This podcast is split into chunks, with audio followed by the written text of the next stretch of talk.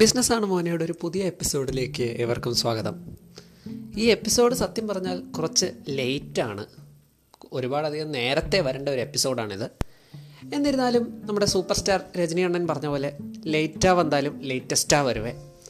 അതുകൊണ്ട് തന്നെ നമ്മൾ ഇന്ന് സംസാരിക്കാൻ പോകുന്നത് ലോക സാമ്പത്തിക വ്യവസ്ഥയെ തന്നെ മാറ്റി മറിച്ചുകൊണ്ടിരിക്കുന്ന ഒരു സൂപ്പർ സ്റ്റാറിനെ പറ്റിയാണ്. ഇക്കെന്നോ ഏട്ടനെന്നോ അണ്ണനെന്നോ ഒന്നും ആരും വിളിക്കില്ല. എന്നാലും ഒരു സൂപ്പർ സ്റ്റാർ തന്നെയാണ്. അത് ആരാണെന്ന് ഞാൻ പറയുന്നില്ല. പക്ഷെ ആളെപ്പറ്റി കുറച്ച് ഞാൻ പറഞ്ഞു കഴിഞ്ഞാൽ നിങ്ങൾക്ക് തനിയെ മനസ്സിലാകും.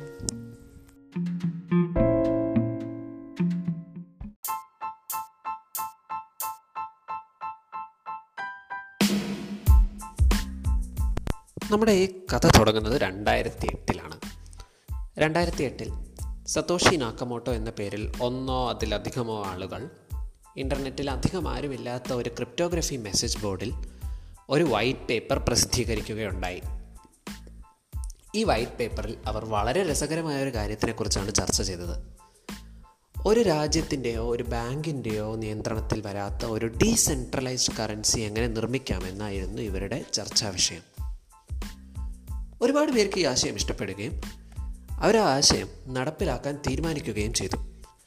അങ്ങനെയാണ് നമ്മുടെ സൂപ്പർ സ്റ്റാറിന്റെ ജനനം. നമ്മുടെ ഈ സൂപ്പർ സ്റ്റാറിന്റെ ഇതുവരെയുള്ള യാത്രയിൽ ഒരുപാട് പേർ വിമർശിക്കുകയുണ്ടായി ഈ സൂപ്പർ സ്റ്റാറിനെ സാമ്പത്തിക ശാസ്ത്രത്തിൽ നൊബേൽ സമ്മാനം നേടിയവർ ലോകം കണ്ട ഏറ്റവും മികച്ച ഇൻവെസ്റ്റ്മെന്റ് വിദഗ്ധർ അങ്ങനെ പലരും വിമർശിക്കുകയുണ്ടായി. എന്നാലും നമ്മുടെ സൂപ്പർ സ്റ്റാർ മുന്നോട്ട് തന്നെ പോയി. അങ്ങനെ നമ്മൾ രണ്ടായിരത്തി ഇരുപത്തി ഒന്നിലെത്തി രണ്ടായിരത്തി ഇരുപത്തി ഒന്നിൽ നമ്മുടെ സൂപ്പർ സ്റ്റാറിന്റെ മാർക്കറ്റ് വാല്യൂ നാൽപ്പതിനായിരം ഡോളറും കടന്നുപോയി. അതെ. സൂപ്പർ സ്റ്റാറിന്റെ പേര് ബിറ്റ് കോയിൻ ബിറ്റ് കോയിൻ എന്താണെന്ന് എങ്ങനെയാണ് ഇതിന്റെ ഒരു പ്രവർത്തന രീതിയും എന്നാണ് ഇന്നത്തെ എപ്പിസോഡിന്റെ ചർച്ചാ വിഷയം.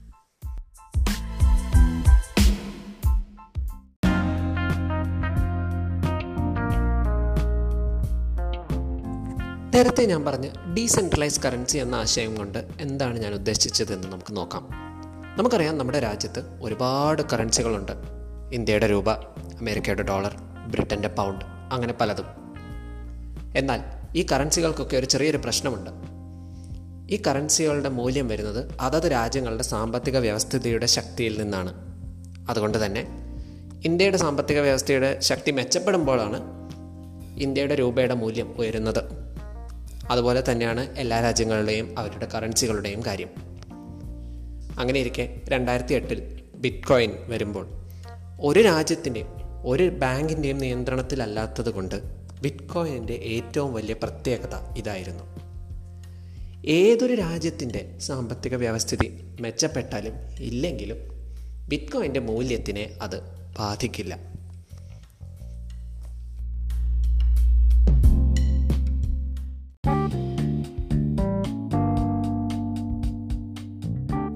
ബിറ്റ്കോയിന്റെ മൂല്യം വരുന്നത് പ്രധാനമായും രണ്ട് കാര്യങ്ങളിൽ നിന്നാണ്.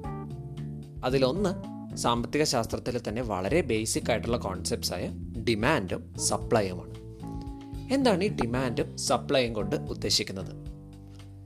ഡിമാൻഡ് എന്നാൽ ഒരു വസ്തുവിന് എത്രത്തോളം ആവശ്യകതയുണ്ട് ലോകത്തിൽ? അതാണ് ഡിമാൻഡ് ഉദാഹരണത്തിന് എനിക്ക് എഴുതാൻ പെൻസിൽ ആവശ്യമുണ്ട്.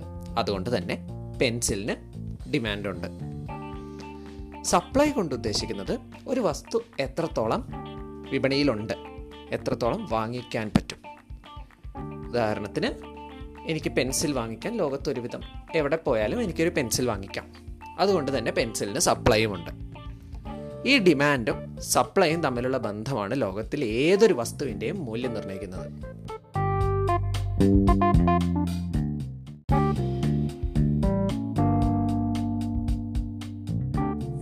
ഇനി നമുക്ക് ബിറ്റ്കോയിന്റെ ഡിമാൻഡും സപ്ലൈയും എവിടെ നിന്നാണ് വരുന്നതെന്ന് നോക്കാം. ബിറ്റ്കോയിന്റെ ഡിമാൻഡ് വരുന്നത് ലോകത്തെ ഏതൊരു കറൻസിയുടെയും ഡിമാൻഡ് പോലെ തന്നെയാണ്. അതായത് ഒരു മാർക്കറ്റിൽ സാധനങ്ങൾ വാങ്ങുകയും വിൽക്കുകയും ചെയ്യുമ്പോൾ ആ കറൻസി വിൽക്കുന്നയാൾ പേയ്മെന്റായി സ്വീകരിക്കാൻ തയ്യാറാണെങ്കിൽ ആ കറൻസിക്ക് ഡിമാൻഡ് കൂടുന്നു. ഉദാഹരണത്തിന് മാർക്കറ്റിൽ പോയി നിങ്ങൾ പച്ചക്കറി വാങ്ങുന്നു എന്ന് കരുതുക. അമ്പത് രൂപയ്ക്ക് പകരം ഒരു ബിറ്റ് കോയിൻ കൊടുക്കാം എന്ന് പറഞ്ഞാൽ പച്ചക്കറി വിൽക്കുന്ന ആ ചേട്ടൻ അത് സ്വീകരിച്ചെന്ന് വരില്ല. അതുപോലെയാണ് ബിറ്റ് കോയിന്റെ കാര്യം. ബിറ്റ് കോയിൻ വന്ന് രണ്ടായിരത്തി എട്ട് മുതൽ ഇപ്പോഴും ഒരുപാട് ആളുകൾ ബിറ്റ് കോയിൻ ഒരു പേയ്മെന്റായി സ്വീകരിക്കാൻ തയ്യാറല്ല. എന്നാൽ ബിറ്റ് ബിറ്റ്കോയിൻ പേയ്മെന്റായി സ്വീകരിക്കുന്നവരുടെ എണ്ണം കൂടി കൂടി വരുന്നുമുണ്ട്.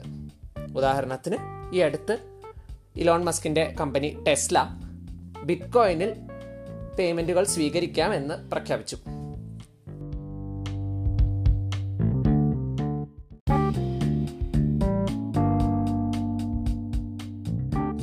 ഇനി നമുക്ക് ബിറ്റ്കോയിന്റെ സപ്ലൈ എങ്ങനെയാണ് വരുന്നതെന്ന് മനസ്സിലാക്കാം. ബിറ്റ്കോയിന്റെ സപ്ലൈയിലേക്ക് കടക്കുന്നതിന് മുമ്പ് നമുക്ക് ബ്ലോക്ക് ചെയിൻ എന്താണെന്ന് മനസ്സിലാക്കണം.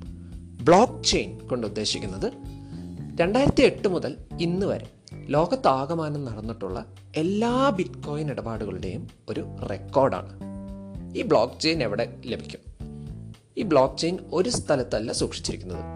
ലോകത്താകമാനമുള്ള ലക്ഷക്കണക്കിന് കമ്പ്യൂട്ടറുകളിൽ ഓരോ ബ്ലോക്കുകളായി അഥവാ ഓരോ കഷ്ണങ്ങളായാണ് ഈ ബ്ലോക്ക് ചെയിൻ സൂക്ഷിച്ചിരിക്കുന്നത്.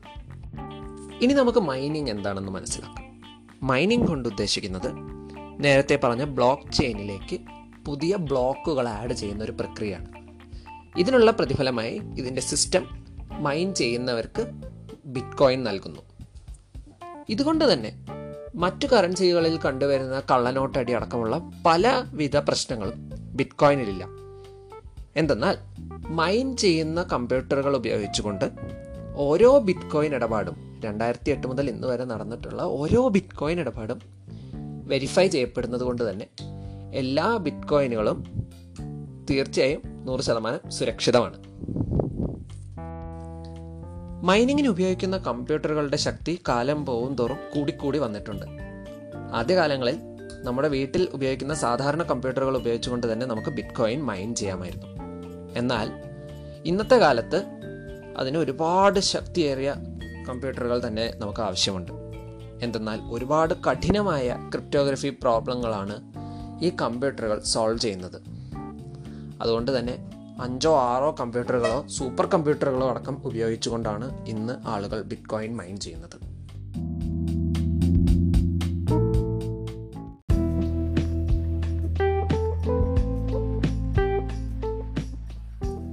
ഇനി നമുക്ക് ഈ ഡിമാൻഡും സപ്ലൈയും എങ്ങനെയാണ് ബിറ്റ്കോയിന്റെ മൂല്യത്തെ ബാധിക്കുന്നതെന്ന് നമുക്ക് നോക്കാം. ഒരു വസ്തുവിന്റെ ഡിമാൻഡ് കൂടുമ്പോൾ ആ വസ്തു സപ്ലൈ ചെയ്യുന്നവർക്ക് കൂടുതൽ വിലയ്ക്ക് ആ വസ്തു വിൽക്കാൻ സാധിക്കുന്നു. ഉദാഹരണത്തിന് ആപ്പിളിന് ഒരുപാട് ഡിമാൻഡ് ഉണ്ടെന്ന് കരുതുക. എല്ലാവർക്കും ആപ്പിൾ വേണം. എന്നാൽ മാർക്കറ്റിൽ ഒരേ ഒരു കടയിൽ മാത്രമേ ആപ്പിൾ ലഭിക്കുന്നുള്ളൂ. അപ്പോൾ ആപ്പിൾ വിൽക്കുന്ന ആ ഒരു കടക്കാരന് കൊല്ലും വിലയ്ക്ക് തന്നെ ആപ്പിൾ വിറ്റ് പോകും. നേരെ തിരിച്ചാണെങ്കിലോ? അതായത് ഒരു വസ്തുവിന്റെ സപ്ലൈ കൂടി ഡിമാൻഡ് കുറഞ്ഞു എന്ന് വിചാരിക്കുക. അപ്പോൾ അധികം ആർക്കും സാധനം വേണ്ടാത്തത് കൊണ്ട് കുറഞ്ഞ വിലയ്ക്ക് ആ വസ്തു വിറ്റുപോകുന്നു. ഇതുപോലെ തന്നെയാണ് ഏതൊരു വസ്തുവിന്റെ കാര്യം? ബിറ്റ് കോയിന്റെ കാര്യവും ഇങ്ങനെ തന്നെയാണ്. ബിറ്റ് കോയിന്റെ ഡിമാൻഡ് കൂടുമ്പോൾ ബിറ്റ് കോയിന്റെ മൂല്യം കൂടുന്നു. എന്നാൽ ബിറ്റ് കോയിന്റെ ഡിമാൻഡ് കുറയുമ്പോൾ മൂല്യം കുറയുന്നു. അപ്പോൾ എന്തുകൊണ്ടാണ് ബിറ്റ് കോയിന്റെ ഡിമാൻഡ് കൂടുന്നത്? ഒന്ന് നമ്മൾ നേരത്തെ പറഞ്ഞ പോലെ ആളുകൾ അതിനെ ഒരു പേയ്മെന്റായി സ്വീകരിക്കാൻ തയ്യാറാവുമ്പോഴാണ്. എന്നാൽ രണ്ടാമത്തെ കാര്യം ബിറ്റ്കോയിൻ ഭാവിയിൽ വില കൂടാൻ എത്രത്തോളം സാധ്യതയുണ്ട് എന്നതാണ്. നമ്മൾ എന്തിലും ഇൻവെസ്റ്റ് ചെയ്യുന്നത് അതിന്റെ മൂല്യം ഭാവിയിൽ കൂടി നമുക്ക് ലാഭം കൊയ്യാം എന്ന ഒരു ഉദ്ദേശത്തോടു കൂടി തന്നെയാണ്. അതുപോലെ തന്നെയാണ് ബിറ്റ്കോയിനും അതുകൊണ്ട് തന്നെ ലോകത്താകമാനമുള്ള സെലിബ്രിറ്റീസ് അടക്കം പലരും ബിറ്റ് കോയിനെ പറ്റി വാതോരാതെ സംസാരിക്കുമ്പോൾ പല ഇൻവെസ്റ്റേഴ്സിനും ബിറ്റ് കോയിനിലുള്ള ഒരു പ്രതീക്ഷ കൂടുന്നു. അതുകൊണ്ട് തന്നെ അവർ ബിറ്റ് കോയിനിൽ ഒരുപാടധികം പൈസ ഇൻവെസ്റ്റ് ചെയ്യുകയും അങ്ങനെയാണ് ബിറ്റ് കോയിന്റെ മൂല്യം ഉയരുന്നത്. അതുപോലെ തന്നെ നമ്മൾ നേരത്തെ പറഞ്ഞു ബിറ്റ് കോയിന്റെ മൂല്യം ഒരു രാജ്യത്തിന്റെയും സാമ്പത്തിക വ്യവസ്ഥയുമായി ബന്ധപ്പെട്ടതല്ല. എന്നാൽ ഇന്നത്തെ കാലത്ത് കോവിഡ് നയന്റീൻ അടക്കം പലവിധ പ്രശ്നങ്ങൾ കാരണം ലോകത്താകമാനം ഒരുവിധം എല്ലാ രാജ്യങ്ങളുടെയും സാമ്പത്തിക വ്യവസ്ഥ തകരാറിലാണ്. അതുകൊണ്ട് തന്നെ അവരുടെ കറൻസിയുടെ മൂല്യവും കുറഞ്ഞു വരികയാണ്. ഇങ്ങനത്തെ ഒരു സാഹചര്യത്തിൽ ബിറ്റ് കോയിന്റെ മൂല്യം ഈ സാമ്പത്തിക വ്യവസ്ഥയുമായി ബന്ധപ്പെടാത്ത സ്ഥിതിക്ക് അതൊരു നല്ല ഇൻവെസ്റ്റ്മെന്റായ ആൾക്കാർ കണക്കാക്കുകയും അതിലേക്ക് കൂടുതൽ പൈസ ഇൻവെസ്റ്റ് ചെയ്യുകയും ചെയ്യുന്നു. അങ്ങനെയാണ് ആർക്കും സങ്കല്പിക്കാൻ പോലും ആകാത്ത ഉയരങ്ങളിലേക്ക് ബിറ്റ് കോയിന്റെ മൂല്യം പെട്ടെന്ന് തന്നെ ഉയരുന്നത്.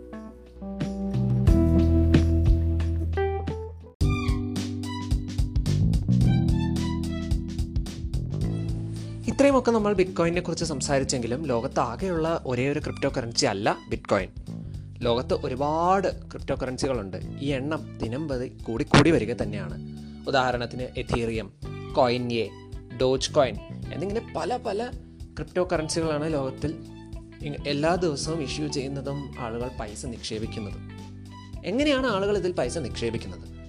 ലോകത്ത് പലവിധ ക്രിപ്റ്റോ എക്സ്ചേഞ്ചുകളുണ്ട് ഇന്ത്യയിലും പലവിധ ക്രിപ്റ്റോ എക്സ്ചേഞ്ചുകളുണ്ട് ഇവയിൽ ഒരു അക്കൗണ്ട് തുറന്നുകൊണ്ട് നമ്മൾ പൈസ അതിൽ നിക്ഷേപിക്കുകയും ബിറ്റ് കോയിൻ അടക്കമുള്ള ക്രിപ്റ്റോ കറൻസികൾ നമുക്ക് വാങ്ങാൻ സാധിക്കുകയും ചെയ്യുന്നു.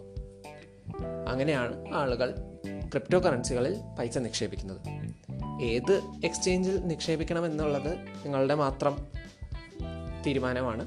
കേവലം ഒരു ഗൂഗിൾ സെർച്ചിലൂടെ തന്നെ പലവിധ ക്രിപ്റ്റോ എക്സ്ചേഞ്ചുകൾ നിങ്ങളുടെ കൺമുമ്പിൽ തന്നെ ലഭിക്കുന്നതുമാണ്. അതിലേക്ക് നമ്മൾ കടക്കുന്നില്ല. എന്നാൽ ഇന്ത്യയിലുള്ള പ്രേക്ഷകർ തീർച്ചയായും ശ്രദ്ധിക്കുക. The crypto currency and regulation of official digital currency bill രണ്ടായിരത്തി ഇരുപത്തൊന്ന് എന്ന പേരിൽ പാർലമെന്റ് അടുത്ത് തന്നെ ക്രിപ്റ്റോ കറൻസി റെഗുലേറ്റ് ചെയ്യുന്ന ഒരു നിയമം പാസ്സാക്കാനുള്ള സാധ്യതയുണ്ട്. എന്നാൽ ഈ ബില്ലിൽ ഉൾപ്പെടുത്തിയിരിക്കുന്ന വസ്തുതകൾ എന്താണെന്ന് ആർക്കും ഇതുവരെ അറിയുകയില്ല. എന്നാൽ സർക്കാരിന് ഇന്ത്യക്കാർ ബിറ്റ്കോയിനിൽ പൈസ നിക്ഷേപിക്കുന്നതടക്കം ബാൻ ചെയ്യാനുള്ള അധികാരമുള്ളതിനാൽ സൂക്ഷിച്ചും ശ്രദ്ധിച്ചും മാത്രം ഇതിൽ നിങ്ങളുടെ പൈസ നിക്ഷേപിക്കുക അല്ലെങ്കിൽ അതിൽ നിന്ന് ഒരുപാട് നഷ്ടമുണ്ടാവാനുള്ള സാധ്യതയുണ്ട്.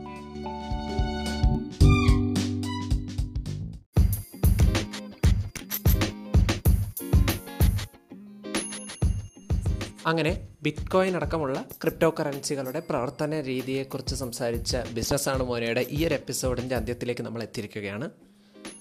പുതിയ വിഷയങ്ങൾ ഈ ഒരു പോഡ്കാസ്റ്റിൽ ഞാൻ ചർച്ച ചെയ്യുന്നത് കേൾക്കാൻ നിങ്ങൾക്ക് താല്പര്യമുണ്ടെങ്കിൽ തീർച്ചയായും എപ്പിസോഡ് നോട്ട്സിൽ ഉൾപ്പെടുത്തിയ ഇമെയിൽ ഐ ഡി വഴി മെയിൽ ചെയ്യുക. അതുപോലെ തന്നെ ഈ എപ്പിസോഡ് ഇഷ്ടപ്പെട്ടെങ്കിൽ തീർച്ചയായും നിങ്ങളുടെ സുഹൃത്തുക്കളുമായി ഷെയർ ചെയ്യുക. അടുത്ത എപ്പിസോഡുകൾക്കായി നിങ്ങളുടെ പ്രിയപ്പെട്ട പോഡ്കാസ്റ്റ് പ്ലാറ്റ്ഫോമുകളിൽ കാത്തിരിക്കുക. നന്ദി നമസ്കാരം.